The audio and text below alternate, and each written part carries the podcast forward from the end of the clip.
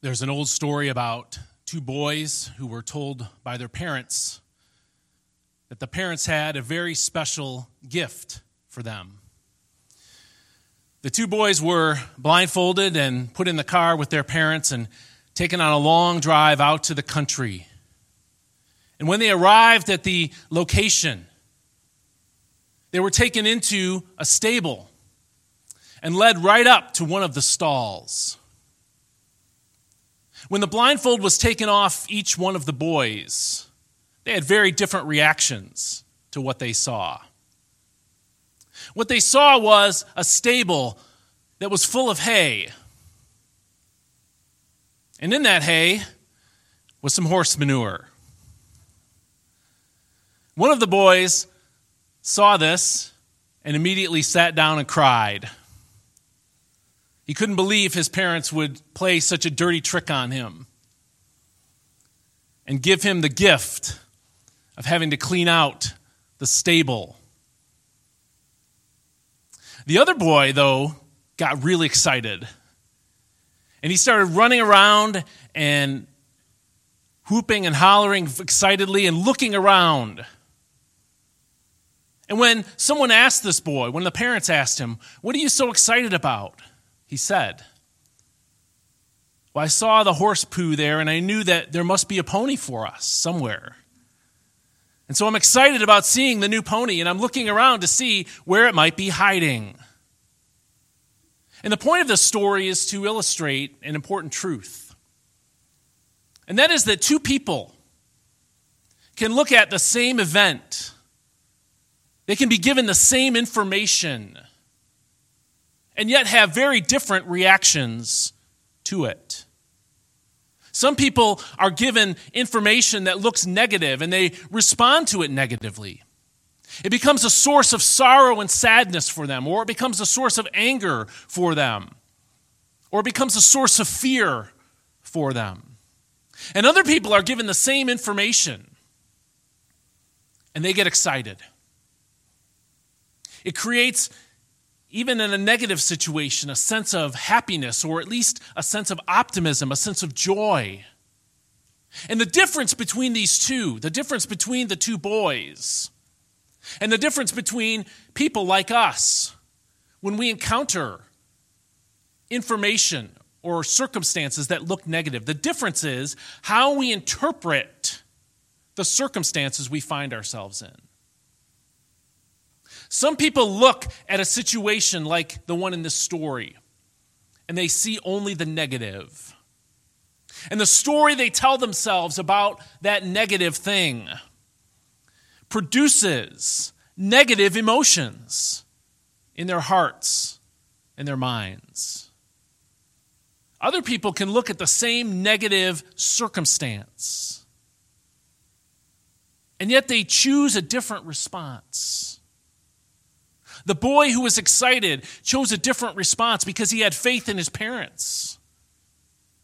He had a track record of knowing that they don't pull weird pranks like this on their kids, but rather that they have a track record of doing kind and loving things for their kids. And so while he didn't necessarily understand the circumstances in and of themselves, he had faith in the parents and what they had told him, and figured that somehow, some way, there must be something good and positive in this situation.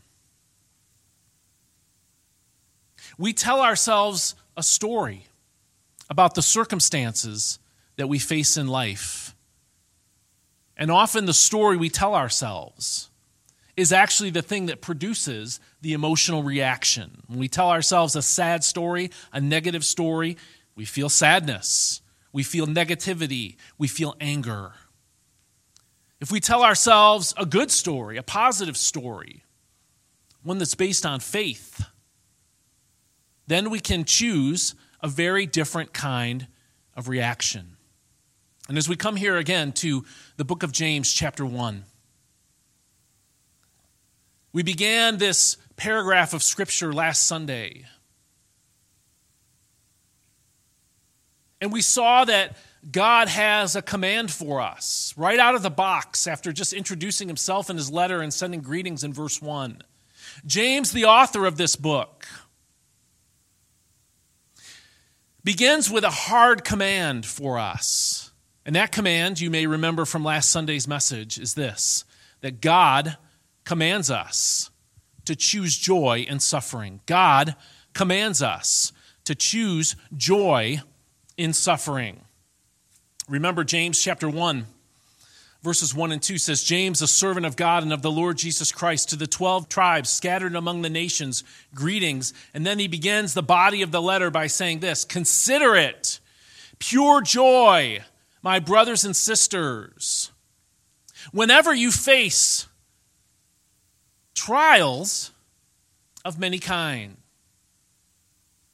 Now, we looked at this passage in detail last Sunday, but just to review, because we need to understand what is being said in order to understand what we're going to learn this morning. This is a command from God. Consider it pure joy. It's a command, like all commands, that directs, that is directed at human will.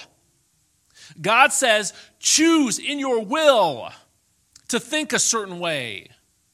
And what you are to think is that you are to consider it joy, not necessarily automatically feel joy, but rather you are to tell yourself a story, not a fictional story, a true story. A story that something good is going to happen in the negative circumstances that you find in life. James talks here in verse two about trials of many kinds. And that, as we saw, refers to any kind of negative circumstance that we find ourselves in in life. The command is to choose joy. And the command is very straightforward. It's easy to understand. And it's a command directed at the will, causing us, calling us to choose joy in the hard times we face in life. But here's the problem. Nobody likes to suffer. And that's what trials bring. They bring suffering into our lives. Sometimes it's physical suffering. Sometimes it's emotional suffering. Sometimes it's spiritual suffering. Sometimes it's all of the above.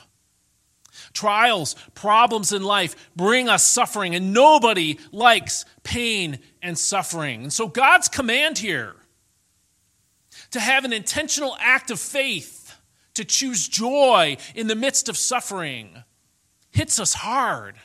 It's difficult to accept. So then why should we accept it? Why should we accept God's command in this passage? To choose joy, even when we are suffering in this life. That's what today's message is going to answer. As we look forward in this passage, and we go to James chapter one, verses three and four, God begins to fill in the answer for us as to why we should choose joy as an intentional act of faith whenever we face any kind of suffering in life. All of that is answered in today's message. And so let's look again at our verses for today, which are verses three and four. James chapter one, verses three and four, the focus of this message says this, because this answers the question, why should you consider it pure joy when you face trials of many kinds? James says, because you know that the testing of your faith produces perseverance. Let perseverance finish its work, so that you may be mature and complete, not lacking anything. These verses answer the question that automatically arises when we hear God's command to choose joy in our suffering. And just as a stated principle, before we begin to unpack what the principle is, let me just tell you, let me show you why we should choose joy when we're suffering. And the answer is, we should choose joy when we are suffering because of the results God promises through suffering. We should choose joy in suffering, not because suffering itself is pleasurable. It isn't. It's terrible.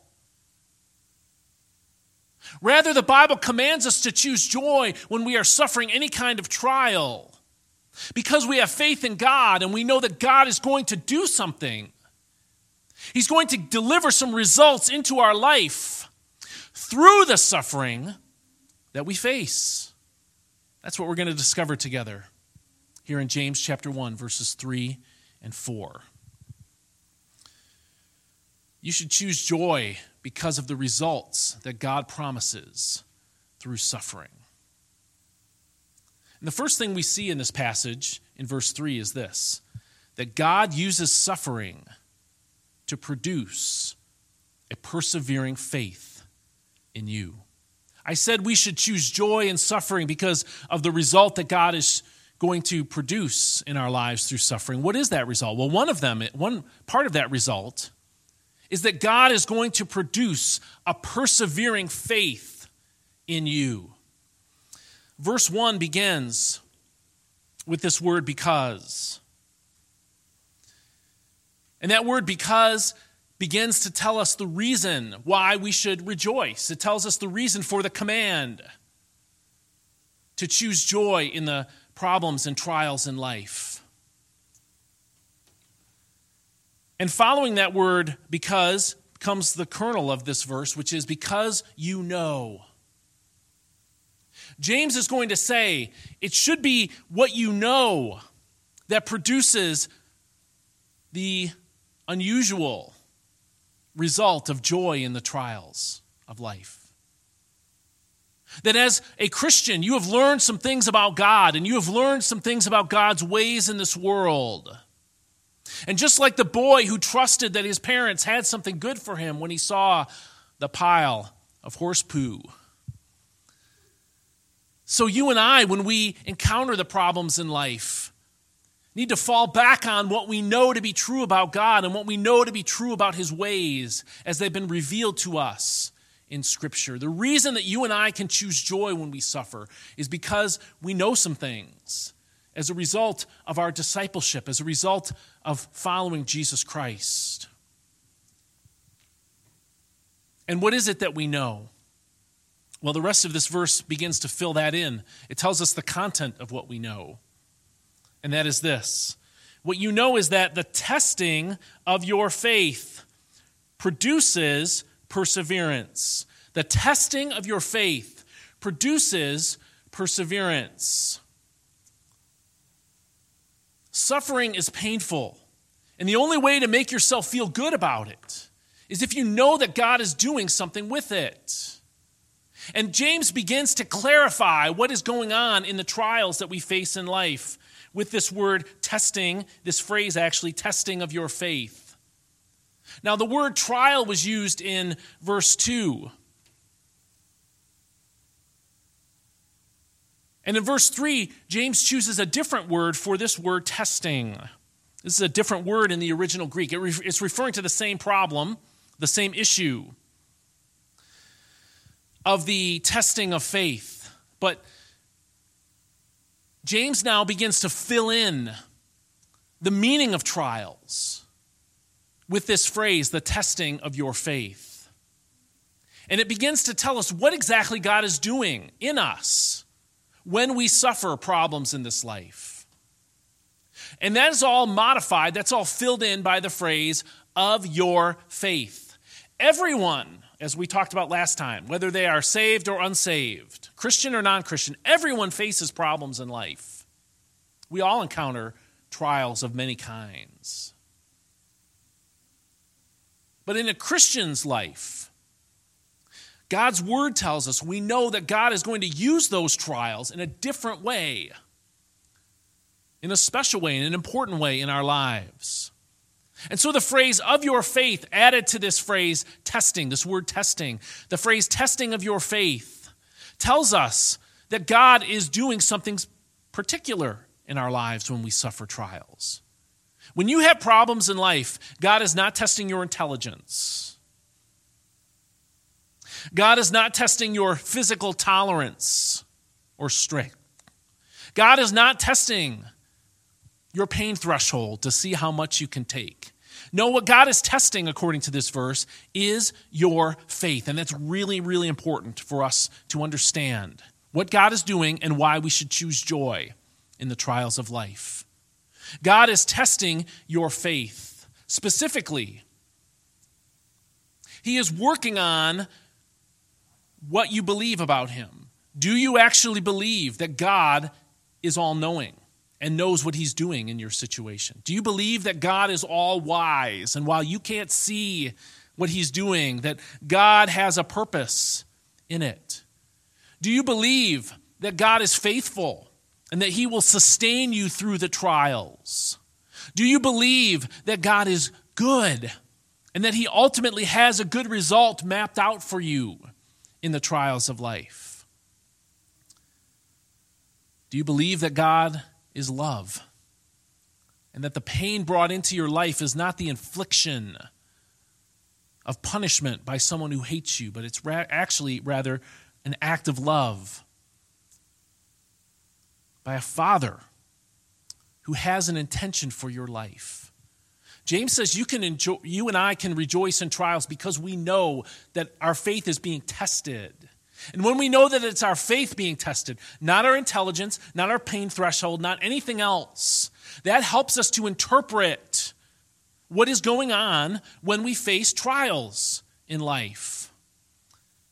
God is testing our faith in him when we encounter the difficulties, hardships, and trials that come from living this life. But notice this word again, testing. I told you that this is a different word than trials in the original Greek language, and it's actually a rare word in the Greek New Testament, but it's a word that packs a lot of punch. It has a lot of content in it. The word that's translated testing here is a kind of testing that anticipates approval. It's not a testing to see because you don't know what's going to happen. It's the kind of a testing that anticipates approval, that expects that there's going to be a good result from the test after it's completed. And this same word testing is used in other parts of Scripture to describe a certain process that happens to metals, gold and silver particularly. When gold and silver are tested in this way, what happens to them is that they are put into a furnace and they are heated up. And in the process of heating that gold and that silver, the impurities in those metals is burned off, making the gold and silver purer and actually stronger than it was as simply a raw material. This word testing is used to describe this process as it is applied to precious metals. And when James says, knowing, and, or you, you can be joyful because you know that the testing of your faith produces something, what he is saying is, as you and I encounter the problems of life, God is refining our faith in the process. He is burning out of us all of the self-reliance and all of the unbelief and all of the false ideas that we pick up along the way and sometimes merge with our faith because of false doctrine or just our own understanding. God, in the process of putting us through trials, is burning out of our faith those impurities and strengthening our faith in the process. And so, as you think about whatever trial you're facing in this life, or whatever trial you've just emerged from, or as you think about whatever trial may face you beginning this week or sometime in the future, the question to ask is, what exactly is God doing in my faith? What is he working on in my faith? What is his purpose in all of this? When you encounter problems in this life, problems of any kind, God is using them to purify your faith in him. And what does this purification look like? Well, verse three tells us more about that when it says that the testing of your faith produces perseverance. It produces perseverance. And the phrase produces perseverance tells us the outcome of trials in life. And that outcome is a stronger faith. The word perseverance is a word that means to bear up under, it, and it has a couple of ideas in it. One of the most literal ideas for this verse is someone who's had a load put on their back. Imagine um, someone in the military who's, who's uh, given a heavy rucksack to carry and then told to do some kind of a long march or even a run with that rucksack on his or her back. Well, when you first enter the military, you're not as strong as you will be at the end. Your ability to bear up under that load is less because you haven't developed, the army or whoever, the military, hasn't cultivated in you the strength that they want you to have. It's going to be through repeated exercises, testing the strength that you have, but also making you stronger in the process. That's going to get you ready to bear up under that load and not quit the march or quit the military when that load gets heavy. And when the Bible says here that the testing of your faith produces perseverance, what it is telling us is that when God tests our faith in Him, He is strengthening us to the point that we won't quit despite the problems that we face in life, despite the challenges to faith that we face in life. Every trial you face is making you stronger and less likely to quit the Christian life. We talked about how the word testing has that quality of metallurgy. And I don't know anything about metallurgy other than what I've read on the internet. However, it seems clear, and I've read this multiple places, that when metal is refined in a fire, the result, what's called tempered metal or tempered steel, if we're talking about steel, tempered metal is stronger than the raw material that it came from. And it's a perfect illustration of what God is doing to us in trials. You can rejoice in the trials in your life. You can choose joy in the trials of your life, not because suffering is fun. It isn't. But rather, because you know something. As you are suffering, you know that God is working on your faith. He's purifying it. And in the process of purifying it, He's making it even stronger. That's the point and the purpose of the trials that we face in life. But let's think about this word perseverance for just a, a moment longer before we move on to verse four. Because the truth is that perseverance is actually a core doctrine of our faith. We believe that a person becomes a Christian by putting faith in Jesus Christ alone. It's not from your own good works or your ability to impress God with anything, but rather you become a Christian when you stop trying to earn favor with God and instead receive as a gift eternal life because Jesus suffered and died for your sins. That's how a person becomes a Christian. But the Bible says there are many people who profess to be Christians, but not every professor of Christianity is actually a possessor of Christianity. The Bible says there are many people who profess faith in Christ, and for many years even, they may look like genuine believers in Christ. But some of them will fall away from following Jesus Christ. And the Bible says that those who fall away don't have a real faith in Christ. What reveals whether someone has a real faith in Christ or not is whether or not they persevere, whether or not they bear up under the trials of life. And the point of perseverance is this. The doctrine of perseverance teaches that someone with genuine faith in Christ will continue to follow Christ throughout the entirety of their lives. There may be setbacks, there may be disobedience, yes. But a true believer will never ultimately renounce his faith in Jesus Christ. And a true believer will continue in faith and good works from the time of their salvation to the end of their life. And the reason why God brings trials into our lives is in part to show the imposters. But that's not what James is talking about here. That's talked about in other passages, not here. Trials reveal those who don't have a true faith, a persevering faith. But also, God brings trials into our life, as I've said, to refine our faith, to strengthen our faith. And so we can choose joy as Christians when we encounter trials, because we know that God is testing our faith, revealing the genuineness of our faith, and strengthening it in the process. But that's not the end. Remember, I've said that we should choose joy in trial because of the results God promises through suffering. One of those results is perseverance, a persevering faith. God is building a persevering faith in you when you encounter trials, but that's not the only result that God is after. Because verse four goes on to tell us more.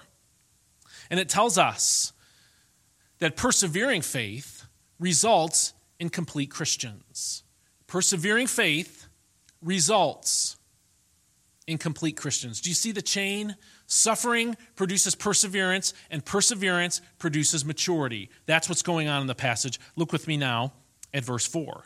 Verse four says, "Let perseverance finish its work, so that you may be mature and complete, not lacking anything." This verse tells us that perseverance and persevering faith produces complete Christians. And it begins with this phrase, "Let perseverance finish its work." Let perseverance finish its work. You see, quitting on God and walking away from the Christian faith is the danger. It's the temptation for everyone who's facing a trial in life. And if you've been a Christian for any length of time, my guess is you've encountered this. That something in your life has unsettled you to the point where you've wondered, is it really true? Or if it's really true, maybe you never question that, but maybe you question if it's really true for you. The temptation for everyone encountering trials is to quit, to quit the Christian life, to stop trusting God, to walk away from the profession of faith that each of us made when we became a Christian. And when you quit trusting God because of the trials in your life, the process of God refining your faith stops. The growth that God wants to bring into your life through the trials is ended. You're not getting stronger. I've already wandered into metallurgy, something I know nothing about. Let me add to that and talk about baking, something else I know nothing about. But if you're baking a cake, you put all kinds of work into it, right? You get all the ingredients that you need before you get started. And you follow that recipe and you add the ingredients in the right amount at the right time, and you mix them all together and you pour them into that cake pan and you preheat the oven like you're supposed to, and you put that cake in the oven and it's hot in there. And so the cake begins screaming, "Let me out, it's hot in here." No, that shouldn't happen. I hope, hope it doesn't happen. But imagine if cakes had feelings, and if cakes had the ability to think and to talk. That's what they'd be telling us, right? They'd be saying, "This is too hot. It's uncomfortable. You're going to burn me. I don't want this kind of pain." And if you acquiesce to the pleas of your cake and take it out before it's done, what happens? What happens is you got an inedible product. You got something that's good for nothing. You have something that didn't get completed. Uncompleted projects are worthless. Uncompleted projects are things that we feel embarrassed about, the thing, things that we feel um, some, some regret about doing, about quitting often before they were finished. And the temptation for us as Christians when we encounter the trials of this life is to plead with God, "Take this trial away from me." Or worse, we face at least the temptation to say it's not worth it to follow Christ. The pain of this is not something I signed up for. I'm going to walk away from my faith in Christ. When James says in verse four, "Let perseverance finish," what he is saying is that as God puts you in the furnace to refine you like metals, or to finish you like cake. The temptation is going for you to be to sort to short circuit the process of being finished, to quit before you're done. And that's going to leave you unfinished as a Christian. And so this is actually a command in the original language. It's a command that's given in the third person, so it's a little bit less direct and less strong, but it's still a command nonetheless. It's telling us that as Christians in trials, what God's command for us to do is not to quit. Let perseverance finish. Let God continue to do the work that he's doing in your life when you encounter trials. And what's the result of this? What's the result of a faith that is finished or perseverance that is finished? The answer is, when perseverance finishes its work, there's a result. The phrase "so that" almost always indicates result in the Bible. And here's the result: so that you may be mature and complete. These are two different words, but they're really describing the same thing. Not lacking anything. This is the negative way of describing it. So James is using three different ways, two different positive words and one negative phrase to describe what happens when God is finished with us in trials. Not just any one trial, but the succeeding trials that we face in life. What James is telling us is that we reach maturity as Christians, that we've reached the end. The actual word that's translated here, mature, is the word that means goal or end in the New Testament. And I think it's helpful, again, to think of a another figure of speech, another metaphor. A lot of times when we use the word maturity, we use it referring to people. A mature person is someone who has reached a certain level in their life where they can handle their business on their own. And as parents, that's what we're doing. We're not raising children, we're raising adults. The question is, when are we done? When you've raised your children to the point of maturity, what are they able to do? They're able to do everything that an adult can do for himself. Your children can provide for their own living, they can, they can get a job, they can acquire money, and they can use money wisely. They can find a spouse and start a family. And they can handle the problems that come with being an adult. When your children are old enough, when they're done, when they're mature, it doesn't mean that they know everything they'll ever know. And it doesn't mean that they've encountered everything that they are going to encounter. It doesn't mean that growth has ended, but it does mean that they've reached a place where they can handle that without parental involvement. That's the point. A person has reached maturity when that person can live on their own without a parent tying their shoes or paying their bills or going in to argue with the teacher when they get a grade that they don't like or whatever.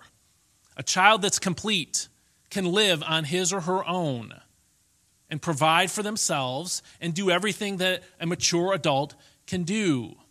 That's what James is saying here. When perseverance works on you and when you don't short-circuit the process, you're going to reach adulthood as a Christian. You're going to reach a place of maturity in the Christian life. He also uses the next word, which is complete. And this is, again, emphasizing the same idea, but just giving us a little bit different nuance. Complete in the New Testament means wholeness. It's often contrasted with being ill. It's like the difference between health and illness. And James says, you should rejoice in your trials because God is working on you. And when God is done, when he has finished the process of trying you and refining your faith, you're going to be mature and you're going to be healthy. And then he adds the phrase, not lacking anything. You will have all the tools that a godly man or woman needs to live a life to the glory of God. And that's the process that should excite us when we face trials. We don't get excited by the facing of when we face trials because trials are fun. They are not. They are painful. But what why we should choose joy in the moments of trials is because we know something about God. We know that God does not bring aimless, senseless pain into the lives of his children, but rather like a good parent does. God lets us get into our own situations and trust him and work out what we've learned so that we can stand on our own feet and so that we can reflect his glory as mature adult Christians, the way God wants us to be. And so the reason why we should choose joy is because, not because of the pain of the trials, of course not. It's because of the result that God promises. And the result that he promises is a persevering faith that will continue for the rest of your life in faith and good works. And that persevering faith is going to develop a mature Christian life in you. It's going to make you into a complete Christian. And so because the temptation for us in the Christian life is to quit on God, we need to understand that persevering doesn't happen by accident.